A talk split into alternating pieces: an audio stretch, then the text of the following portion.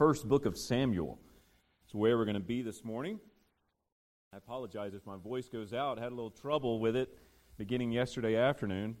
It may or may not have something to do with the fact that my boys played two baseball games yesterday and had nothing to do with me yelling at the umpires. But no, I think I was coming down with something. So I apologize if I have to stop and take a little drink here every now and then as I'm struggling with my voice a little bit this morning.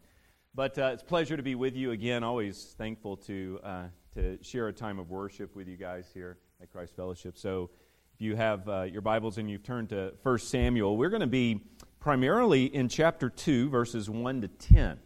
And uh, if you'll notice it there, um, 1 Samuel 2, 1 to 10 is a section that should be um, in poetry for in your Bibles. You know, this is originally written in Hebrew, so we're reading it in translation, but this is a section that is presented to us in poetry. This is a, a prayer prayed by uh, this lady named Hannah. And Hannah's song is what we often call it. But poetry is hugely important um, in Bible books like Samuel and in Genesis and other places like that. So typically, these books that we think of as telling stories often stop and have some type of poem there. Um, whether it's a prayer or specifically a poem that's written. So, for example, in uh, Exodus, as you're reading through the early stories of Exodus, and um, they're leaving Egypt, and you have the whole plague story, and then they're leaving Egypt, and they have the Red Sea crossing in Exodus 14. The writer stops in Exodus 15, and instead of proceeding with their story through the wilderness, stops and gives us a picture of what they sang there at the at the Red Sea. And so he pauses in his writing to give us a, a poem that then summarizes and helps us understand why it was so significant what God had just done at the Red Sea. And so, periodically, as you're reading Scripture, especially these, these history books, as we might call them, as you're reading those, pay attention, very close attention, to when they stop and give us a poem. Because what the author is doing is he's helping us understand some of the themes and above that, some of the theology of what we're reading. Because sometimes when we're reading narrative books, uh, sometimes we might not understand the theology that he's actually trying to teach us um, and why he's writing his books. We might try to pick off maybe some moral steps and some, some guides for living our life, but he really has something much, much more beyond that to, that, we, that he wants us to capture. And often that happens in the context of poetry. And so, throughout the Old Testament and into the New, you'll find that these poems that interrupt, so to speak, the stories of the Bible um, are, are just treasure troves of truth and, and they help us understand what's going on. And Hannah's song is, is exactly that. Um, right here at the beginning of the book of Samuel, that extends uh, one big book from 1st and 2nd Samuel, really should not be broken up. It's just one big book. At the very front end of the book, we have Hannah's song. And then at the very end of 2 Samuel, we have another poem that kind of stops right before the conclusion of the book, and David gives us a poem. And so we have this front end of the book gives us Hannah's song, and at the end of the book, David gives us a, a psalm at the end of the at the end of this whole story. And the author has done that very strategically. He's helped us understand the themes of 1st and 2nd Samuel by using these types of poems. And so, as we think, I'll kind of try to make some connections there for you so you can kind of get a, big idea that there's two big pillars in the book of Samuel one at the front with Hannah, and then one at the end with David in 2 Samuel 22. And those are very important poems that have been placed there by the author. Now, as you think then, um, as we get into this story, um, the first chapter, 1 Samuel 1, tells the story. It kind of breaks into this, this history of the Old Testament around the time of the judges. So if you were to read your, if we were reading in Hebrew this morning, we would go straight from the book of Judges into the book of Samuel. Ruth would be later on. So we go straight from Judges into Samuel. And the, the story of Judges leaves us with this, this impasse that we have. Namely, that humanity is corrupt. Uh, Israel herself is corrupt. If you turn back a few pages right before Ruth, you'll see the conclusion of the book of Judges where it says, verse 25, the last chapter of Judges, it says in verse 25, In those days there was no king in Israel, and everyone did what was right in his own eyes. So there is this kind of this impasse that we God raises up these judges throughout the book, but by the time we get to the end of the book, it's very obvious that there's something greater that's needed. That the people have, in some sense, rejected God as their king, and there's this expectation that there's going to be kings in Israel. But it says that there's no king, and everybody's doing right in his own eyes. Well, if you flip the next page then into the book of Samuel, what you find is that this narrative about Hannah leads us into the birth of Samuel, who is a king anointer. So he's the one who's going to anoint the first and second king um, of Israel. And so as we think about that, this has this context within the story of the Old Testament that into this picture, this grave, dark picture of the judges, where there's all kind of immorality and idolatry and so forth, speaks this, this very uh, law keeping couple. And into that is the story of Elkanah, this husband, who has this wife named Hannah and another wife named Peninnah. So here we have this Elkanah who, as it says, if you look in verse 3 of chapter 1, it says, Now this man would go up from this city yearly to worship and to sacrifice the Lord of hosts in Shiloh. So here is a covenant keeping man who's leading his family to worship the true God at the place where he, uh, he abides, namely at the tabernacle that was placed at Shiloh during that time. This is before the temple was built. And he mentions in verse 3 that there's two sons of Eli, Hophni and Phinehas, who were priests to the Lord there. By the way, verse 2 had mentioned that on the one hand, Peninnah, one of his wives, had children. But on the other hand, Hannah had no children. So this is a familiar story in the Old Testament where we have a wife who struggles to bear children. Right? We've seen that with Sarah and Abraham. We saw it with Isaac and Rebekah. We even saw it with Rachel, the beloved wife of, of Jacob. And so, as we kind of go through the story, here we are once again where we have this, this barren wife who's struggling with this issue, and that should kind of alert us to the fact that God's about to do something great. And the, the, the son who's going to be born from this woman is going to do great things. In fact, he's going to be the last judge of Israel.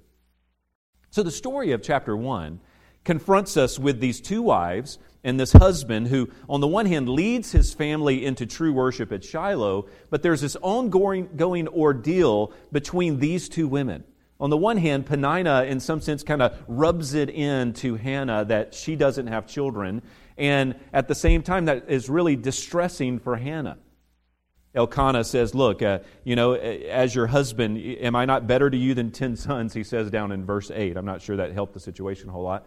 But uh, so here, this, this, this irritation from Peninnah is really rubbing Hannah the wrong way. And as a result of that, um, she wouldn't eat. She struggled with this, especially as she found herself going up to the tabernacle to worship at Shiloh. So let's pick it up there, maybe in verse 10. So it says, She, that is Hannah, being greatly distressed, prayed to the Lord and wept bitterly there at the tabernacle. She made a vow and said, O Lord of hosts, if you will indeed look on the affliction of your maidservant and remember me, and not forget your maidservant, but will give your maidservant a son, then I will give him to the Lord all the days of his life, and a razor shall never come upon his head. So she's making this vow before the Lord that she will commit her son over to the service of the Lord, meaning that she wouldn't raise him as her own at her house, but she would give him over to ministry and service uh, at, the, at the tabernacle to the Lord in ministry to him, and the fact that he would, in some sense, take this Nazarite vow, meaning he wouldn't have a razor coming on his head. In other words, she, he was going to be completely given over to the Lord.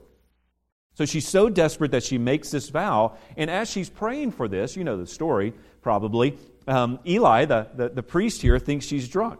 Uh, as she's mouthing the words of her prayer and she's crying out to the Lord in great distress, Eli thinks, she's, thinks uh, that Hannah is drunk. But on the other hand, she says in verse 15, No, my Lord, I am a woman oppressed in spirit.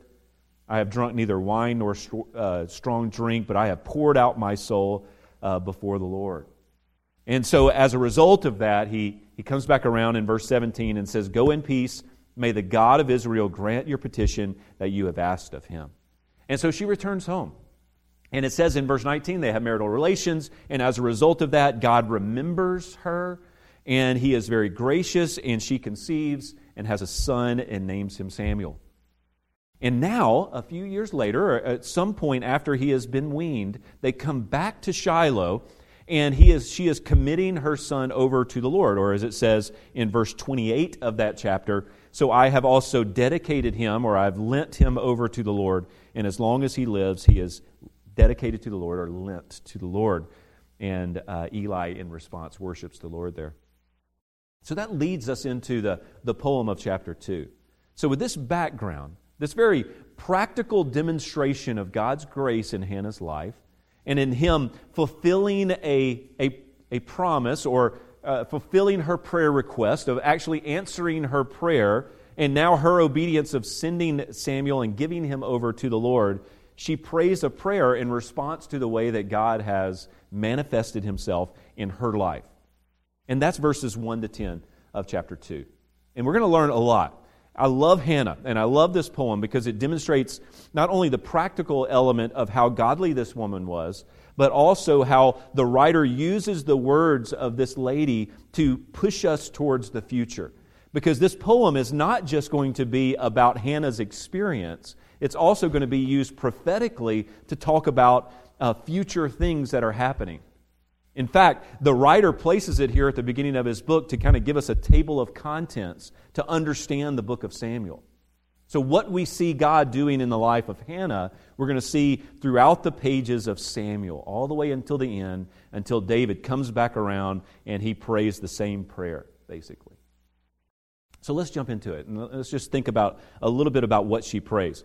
Now, um, to just hang your hat on certain things, how about I give you some just some words and they happen to all start with P? Will that work?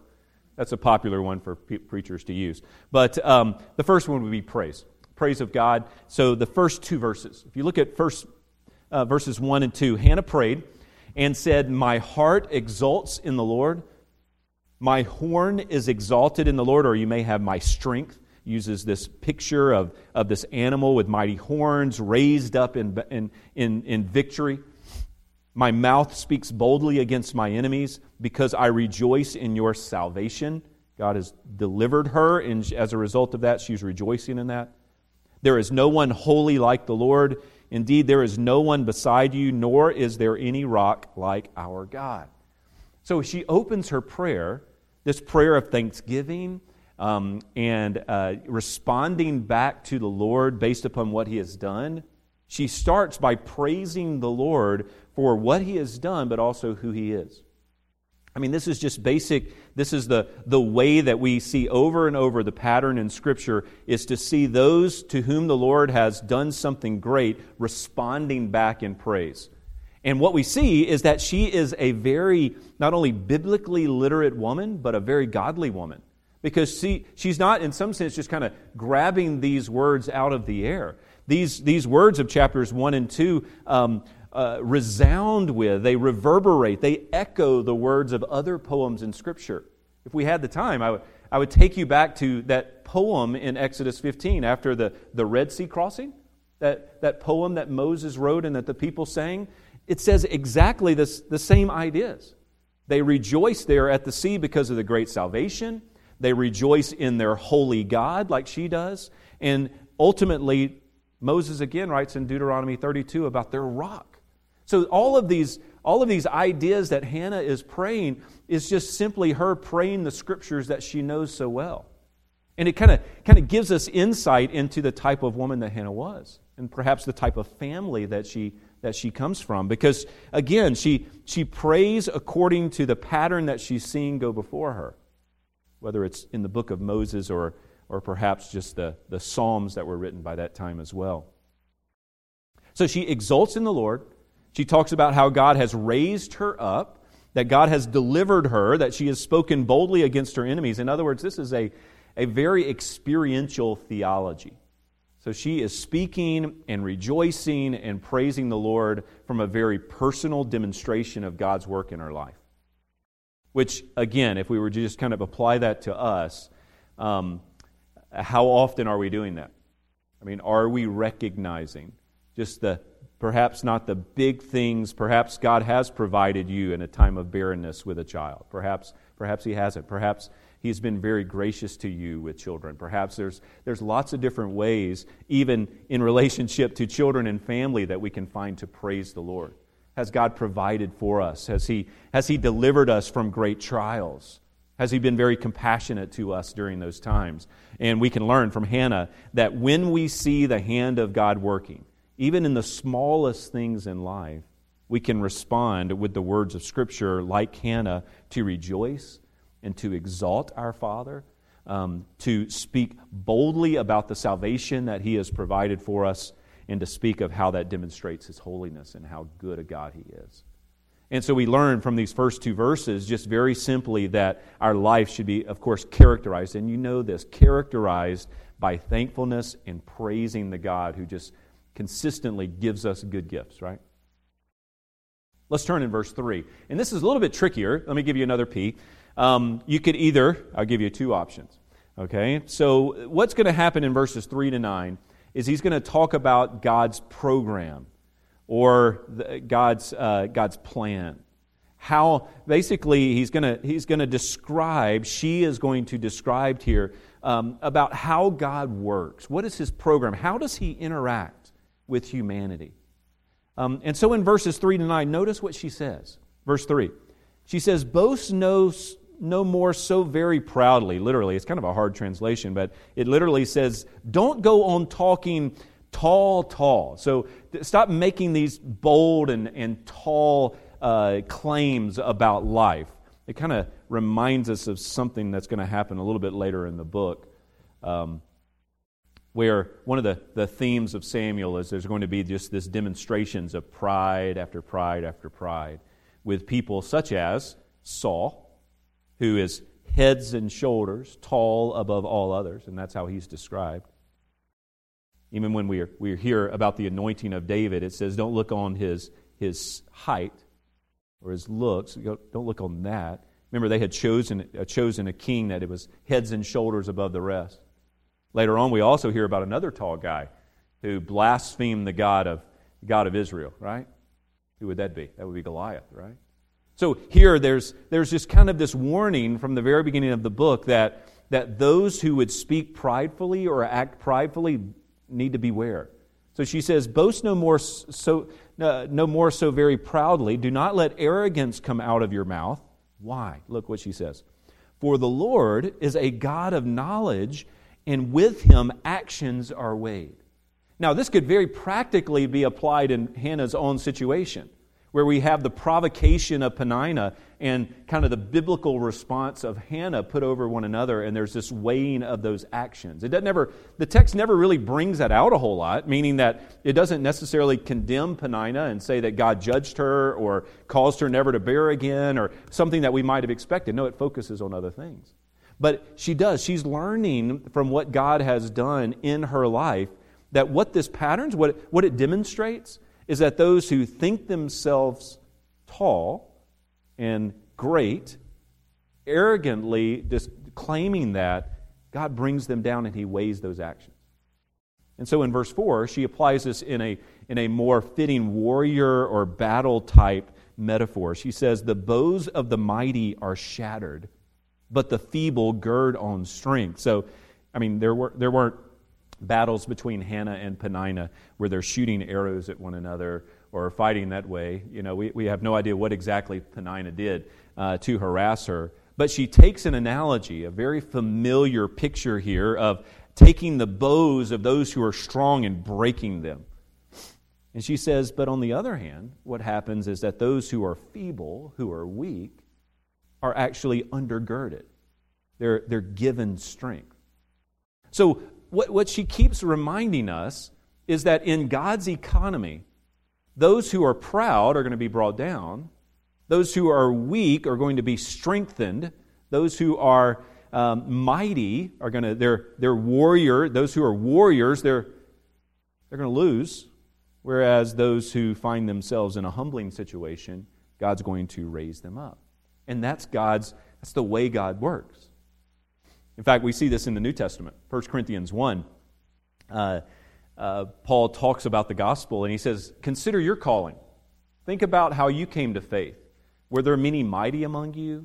Were there many uh, wise among you? Were you the, in other words, were you the, the most mighty? Were you the, the most wise? Were you the most rich? So consider that in thinking through this. In, uh, in other words, God t- seems to take pleasure in bringing down those who are proud and raising up those who are humble before Him. In fact, that's the heart of the gospel. Look at verse 5. She gets even more practical. She says, Those who are full hire themselves out for bread, but those who are hungry cease to hunger. Even the barren, now she gets very practical, even the barren gives birth to seven, but she who has children languishes. So she takes a, she's used the, the image of a, of a warrior, she's used the image of food, those who have to hire themselves out for the food that's there, even though they used to have a lot um, that again, God is bringing them down. And then she gets very practical with this discussion of barrenness.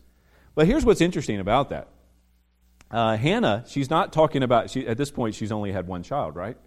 So as she's praying to the Lord, she recognizes that God takes pleasure in not only fulfilling this, uh, this barrenness, but also kind of in a perfect way. Even the barren one gives birth to kind of like seven children. It seems to be, there's that perfect number. There's something about that we kind of keep going in the scripture over in chapter 2 we find uh, we find a little bit later in verse 21 that she conceives later and she has three sons and two daughters so she at least has six children so in other words in her prayer she's kind of kind of praying and saying this is the way god works it's kind of the ideal this is the way that he he does these things verse 6 the lord kills he makes alive he brings down to sheol and and raises up. So, so again, nobody died in her battle with Peninnah. Nobody is, you know, she did, he, God didn't have to raise somebody from the dead, so to speak.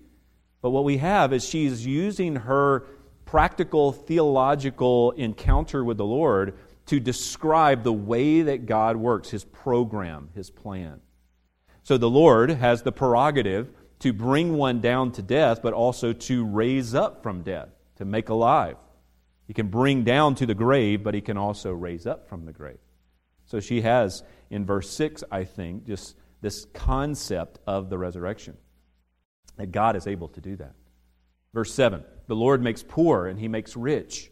He brings low and he also exalts. Now, again, this, this pattern that we find here in, in Hannah's words is going to kind of play itself out in the rest of the story. So, for example, God, in some sense, brings low Peninnah by exalting Hannah and her situation. Earlier, we, we read about Hophni and Phinehas, Eli's sons who are there in, the, there in the temple. And what God's going to do because of their corruption, He's actually going to kill Hophni and Phinehas because of the way that they're cheating and all the evil and wicked things that they're doing in the, in the tabernacle. So He brings down, but at the same time, He exalts Samuel. So, in this ongoing story, Samuel becomes greater in the story, and Eli and his family become less. So, God is bringing low those who are disobedient to him and exalting those who are humble before him and are serving him. So, again, we see this pattern. Same thing happens with David and, and Saul. God brings down Saul because of his disobedience and raises up David. Verse 8 He raises the poor from the dust he lifts the needy from the ash heap to make them sit with nobles and inherit a seat of honor.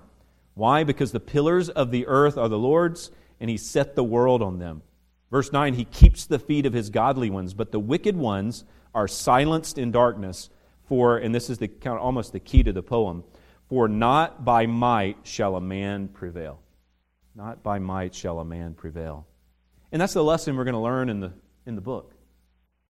The climax of that message is going to be found in 1 Samuel 17 when David steps out before that one who is tall, tall, and who is speaking arrogant words against the God of Israel and slings his stone and then cuts off his head with his own with the, with the giant sword. Not by might, but by God's Spirit. And so Hannah, Hannah's psalm prepares us for these other stories that we're going to encounter along the way that these are the types of things God does.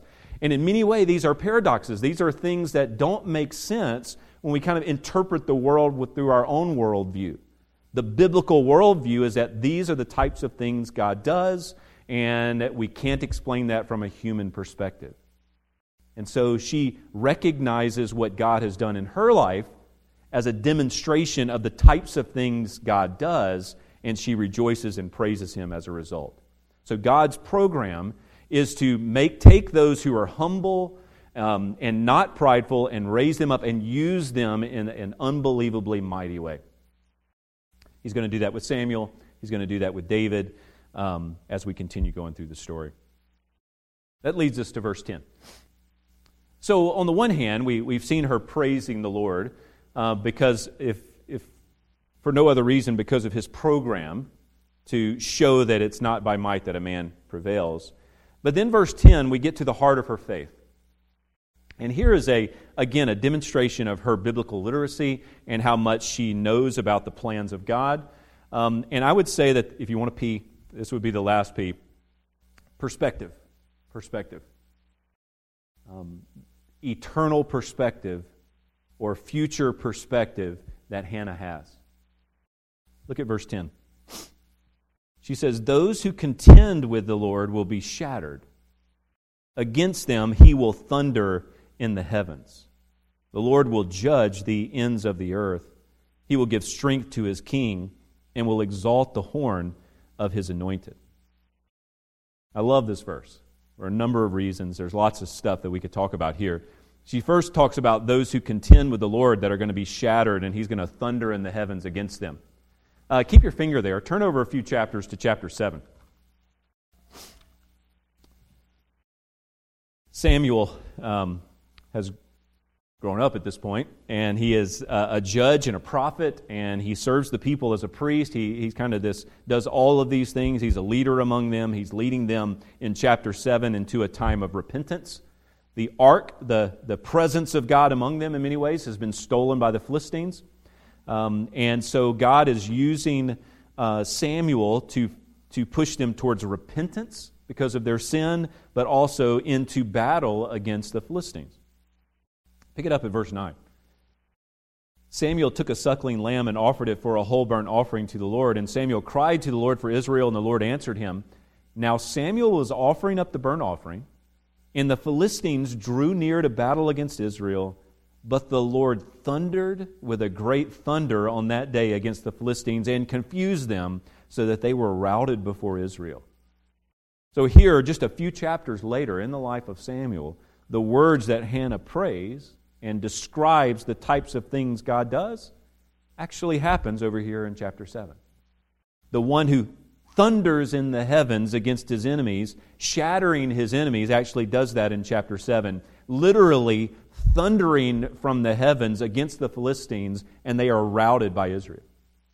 God has provided the, the words of Hannah as a pattern for the types of things that he's going to do in the book. But here's where one of the reasons I brought you to this passage today is because of the words that she ends with in verse 10. So go back to chapter 2. So she talks about how he shatters his enemies, those who contend with him, how he thunders in the heavens against them, and, and how he is a judge, literally to the ends of the earth, this universal judge who will um, look with justice against the nations, against his people, against all. But then she prays this. This is very insightful. She says, he will give strength to his king and will exalt the horn of his anointed. Now, what's so interesting about that is because who's the king of Israel at this time? There's not a king, is there? Her son, the one that she's committing over to the Lord, who's a young child being dedicated and given over to the Lord here at the tabernacle, is the one who's going to anoint, when he grows up, that first king.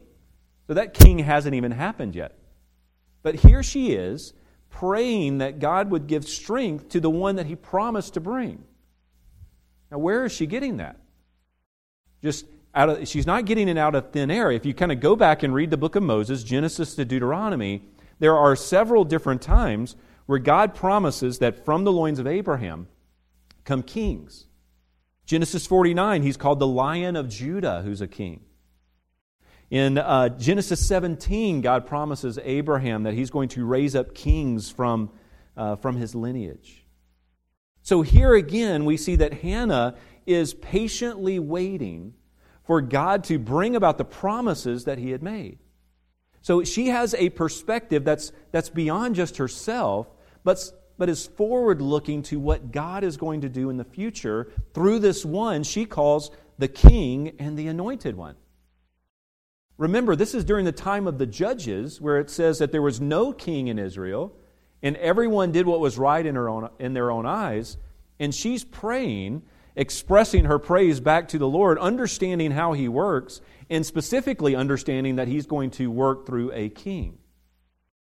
So she prays he, that the Lord would give strength to his king and will exalt the horn of his anointed. Now, what's interesting about that is that the, the, her poem, her prayer began by her expressing praise that God had exalted her horn. You remember that in verse 1? He raised up her horn. It might say strength in your version. But he, the one who raised up the horn for Hannah, she prays that God will do the same thing for his anointed one. It kind of brings it back to that. Now, who is she praying about? Well, if you kind of look through kind of the, the story of the Old Testament, it is the seed of the woman that's promised in Genesis 3, that's called the Lion of Judah in Genesis 49. In Numbers 24, he's called the Star of Jacob. There is this pattern of this king that's expected that here Hannah is looking towards. So she has a perspective that's beyond herself. Like Abraham, who was hoping in the seed that God would provide him, the son that God would provide, so Hannah is looking forward to, with expectation, what God is going to do through this king. Now, as you read through the story, then, you might think, well, she might be praying about Saul. But the problem is, what happens with Saul? Well, his kingship is taken away because he refuses to listen to the word of the Lord and he, he presumes upon God's power and presence and so forth, and so his kingdom is taken away. Well, the next guy you get to, of course, is David, who's a man after God's own heart. And if there's ever going to be that seed of the woman who, who provides the victory and, and rest for the people of God, it must be David. But one of the points of the book of Samuel is to bring us to a point of looking at the life of David and understanding at the end that he, in some sense, is humbled as well. He's brought down as a result of his sin, right? Because he includes the story of David and Bathsheba and the murder of uh, Uriah and so forth. And so what we have is that we get to the end of the book and it's not Samuel, uh, it's not Saul, it's not David, maybe it's his next son. Well, we have to keep reading into Kings to figure out that it's not Solomon either. But interestingly enough, David prays about this same king. Go with me to 2 Samuel 22. We're almost done here. But in 2 Samuel 22, Remember, this is one big book, and at the end of the book, David's words are given a place of prominence. As he, the, chapter 22 is this long poem, this psalm. It's actually Psalm 18 as well. It's included here and back in the book of Psalms, or in the book of Psalms. And so he's praying, and he's looking back over his life and seeing God's faithfulness and what he has done and what he has provided for him. And look, he uses the same terms that, uh, that Hannah does. Look at verse 2. He said, The Lord is my rock and my fortress and my deliverer, my God, my rock. So she talked about him being a rock as well back in, in chapter 2. Whom I take refuge, my shield and the horn of my salvation, my stronghold and my refuge, my Savior, you save me from violence. So just like Hannah, he looks back over what God has done and he recognizes God as his rock and his deliverer and the one who brings salvation, just like Hannah did. But look what he does at the end of his poem. Look at verse 50. And what he does is he poetically describes the way that God has worked in his life throughout the poem. But then, verse 50, he says, Therefore, as a result of all of this, I will give thanks to you, O Lord, among the nations, and I will sing praises to your name. He, that is Yahweh, God, is a tower of deliverance to his king and shows loving kindness to his anointed to David and his seed forever. David and his descendants forever. So here at the, the bookends, the bookends of the book of Samuel, Hannah prays for the king and the anointed. We get to the end, and what does David pray for? He prays for the king and the anointed. And he basically is saying, That's not me. God is being faithful to me, but also to my seed after me, and that's going to continue forever. So, in other words, the book of Samuel begins and ends on this promise about a king and this anointed one, or to use another term, the word Messiah, is used here is the idea of anointing.